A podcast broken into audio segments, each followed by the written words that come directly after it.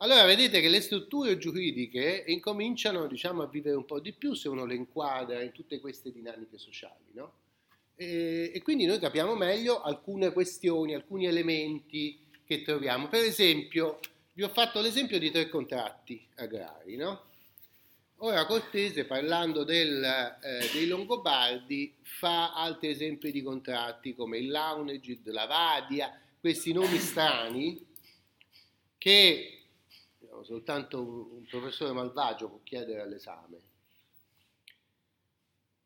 Però, in verità, se uno capisce il senso, poi dopo si può anche ricordare i nomi strani. E il senso qual è? Che eh, in questo assetto sia i beni che sono di famiglie molto ricche e potenti, diciamo famiglie feudali, una parola un po' vaga ma che ci fa capire, no? sia i beni che sono di enti ecclesiastici tendono a non circolare, cioè a rimanere nella disponibilità del solito proprietario, o la famiglia che si, tras- che si trasferisce di padre in figlio, oppure l'ente ecclesiastico in cui ruotano gli amministratori che sono preti o monaci. Um, lo, il trasferimento, l'alienazione di beni è un momento molto raro e particolarmente solenne.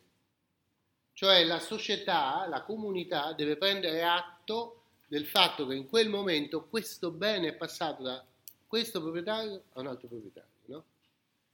E quindi il rito, che sarebbe il formalismo del contratto, che viene previsto per questo passaggio del bene da un proprietario all'altro, è un rito particolarmente visibile, deve essere manifesto alla comunità.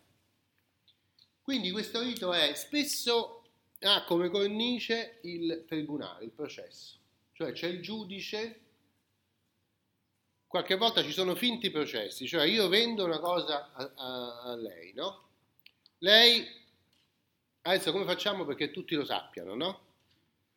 Eh, io gliela vendo, lei mi dà i soldi, poi io le faccio, la, la convoco in giudizio, la appello, dicendo mi hai preso quella cosa però siamo già d'accordo. Lei viene e dice no, tu me l'hai venduta e mi hai dato i soldi. Il giudice dice sì, è vero. E io dico anche è vero, sì, tu te l'ho venduta e mi hai dato i soldi. Allora, questo rito giudiziario conferma con una sentenza il passaggio, no? Facendo un finto processo. Che ci siamo già accordati, eh, dammi i soldi, poi facciamo il processo, io ti cito in giudizio, tu dici ma no, te l'ho comprato di così, effettivamente sì, e, e questi sono i soldi che mi hai dato. E il giudice dice sì, è vero. A questo punto la forma no, si, si, accerta pubblicamente che c'è stato un trasferimento del bene. No? Allora, questo è un esempio, ma anche la vadia e l'aunel sono forme rituali che servono per confermare ritualmente davanti alla comunità questo momento del trasferimento del bene. E anche il Tinks o la Tinks, di cui parla Cortese, è anche quella un rito molto complicato con uno in mezzo, cioè tutta una scena che serve appunto per dimostrare questo trasferimento del bene. Qual è il, il motivo economico di questo formalismo? È la scarsità dei casi in cui i beni si trasferiscono. Allora, su questo, su questo sfondo risalta ancora meglio invece il caso di eh, informalità che è concesso nelle donazioni pro anima. Quando io faccio una donazione ad un ente ecclesiastico per la mia anima di quando morirò, allora lì invece non servono formalità. La donazione, cioè si presume che la donazione sia stata fatta regolarmente.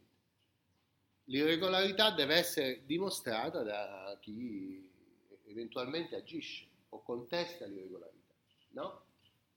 Allora anche qui vedete c'è una tendenza a favorire questa, questo assetto che concentra i beni in poche mani e poi li ridistribuisce attraverso eh, sistemi di concessione. No? Allora in questo quadro capiamo meglio pure eh, le successioni, le trasformazioni della successione. No? Le successioni, anche queste, tendono a non disperdere i beni delle famiglie. Nel caso dei beni ecclesiastici abbiamo risolto il problema, non ci sono successioni perché il proprietario o è un edificio o è un santo che è morto e quindi non muore più. No? Quindi non c'è successione di beni ecclesiastici.